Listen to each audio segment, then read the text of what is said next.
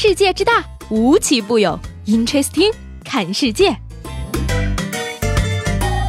本节目由喜马拉雅青岛独家出品。欢迎收听本期的 Interesting，我是西贝。今天呢，我跟楼下卖水果的大妈吵架吵输了之后呢，我真是深深的体会到了什么叫人生三大事后感觉没有发挥好的事件：考试、和喜欢的人聊天，以及和别人撕逼呀。我当时就寻思呀，你说我怎么穿貂还输了呢？这两天呢，这个南方多地啊出现降雪，于是呢，南方的姑娘打开冰箱显摆雪人的视频就在网上走红了。网友纷纷表示说，嗯，可以当传家宝了啊！看起来这么珍惜的样子，这应该是从爷爷的爷爷那辈起攒了一百多年的雪，才攒出这么大一个雪人吧？家境殷实，一看就是大户人家了。不要一个小雪人嘛，你装什么大户人家呢？是不是比我们北方人把珍藏多年的飞天蟑螂拿出来显摆一下呢？北方的冰箱里永远不会有的东西，南方有，猜猜是什么呢？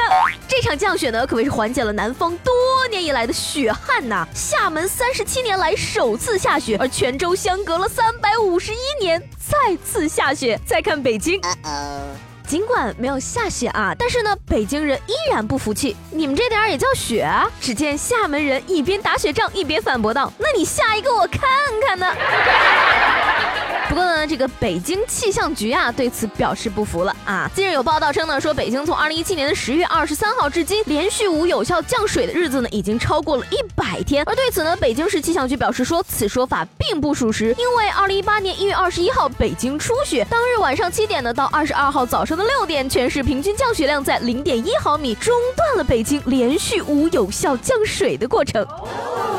嗯，二零一八年的第一场头皮屑比以往的时候来的更晚一些。行吧，这雪下这么细致啊，早知道呢就小心翼翼的放冰箱里收藏一点了，仿佛听到了全国人民嘲笑北京的声音呢。所以呢，现在才真正的发现啊，很多事情可能跟我们认知的并不一样。比如说呢，除了天气，现在我对消防员也有了全新的认识。说这个四川巴中的一个村民家呀，熏腊肉引发了火灾，四合院土房被烧毁。而由于火场附近的水源匮乏，当地百姓吃水都很困难。最终，消防员只好引粪坑里的粪水灭了火。Amazing。嗯，粪浇腊肉煲仔饭，了解一下，闻着臭，吃着香啊！奋不顾身，奋勇当先，奋发图强，这是条有味道的新闻。心疼消防员，人家辛苦了一宿不说，这次行动车上的水袋算是废了。村民为了表示感谢，把小猪做成的腊肉送到了消防队。嗯，抱歉啊，我串台了，这是另一条新闻。嗯不忍再说下去了，让我们来聊一个轻松的话题吧。昨天呢，有媒体曝光了一组张继科和景甜车中甜蜜拥吻的画面，为二人的恋情可谓是再添了实锤啊。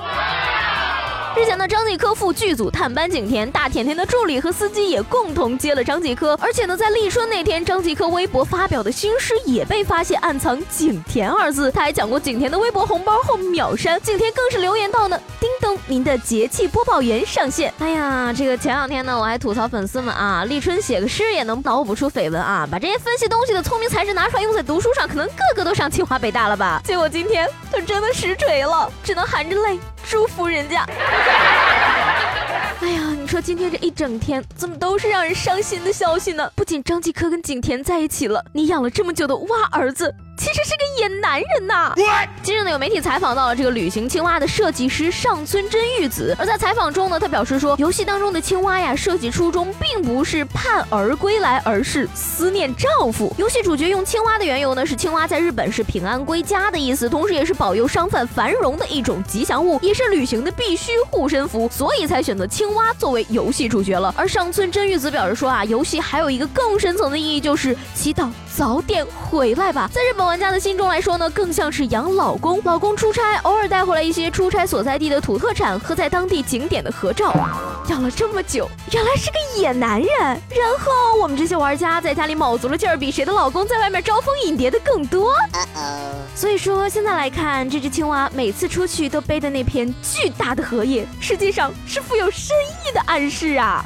嗯嗯，不是我说啊，你这也就是在日本，你在中国出去玩不带老婆，还寄回来和莺莺燕燕的合影，会被老婆做成水煮牛蛙的。那么既然如此呢，问题来了啊，朋友们，得知这只青蛙并不是儿子的你，是继续当儿子养呢，还是回头去养那四个野男人呢？养儿子的请扣一，养野男人的请扣二。这个啊，把你的答案写在我们节目下方的评论里，让我来看看更多的人究竟是想养一个野男人呢，还是想养四个野男人呢？这个昨天节目中呢，有一位叫做七零年代宅的听众说啊，孩子你还年轻啊，所所谓爱情都是年少无知。嗯，你怎么知道我还年轻的呀？这位听众一看就是一个很有故事的人，说出你的故事，让我们一起帮你分析分析。好了，那今天的 Interesting 就到这里了，我是西贝，喜欢我的话呢，记得帮我点个订阅，明天见了，拜拜。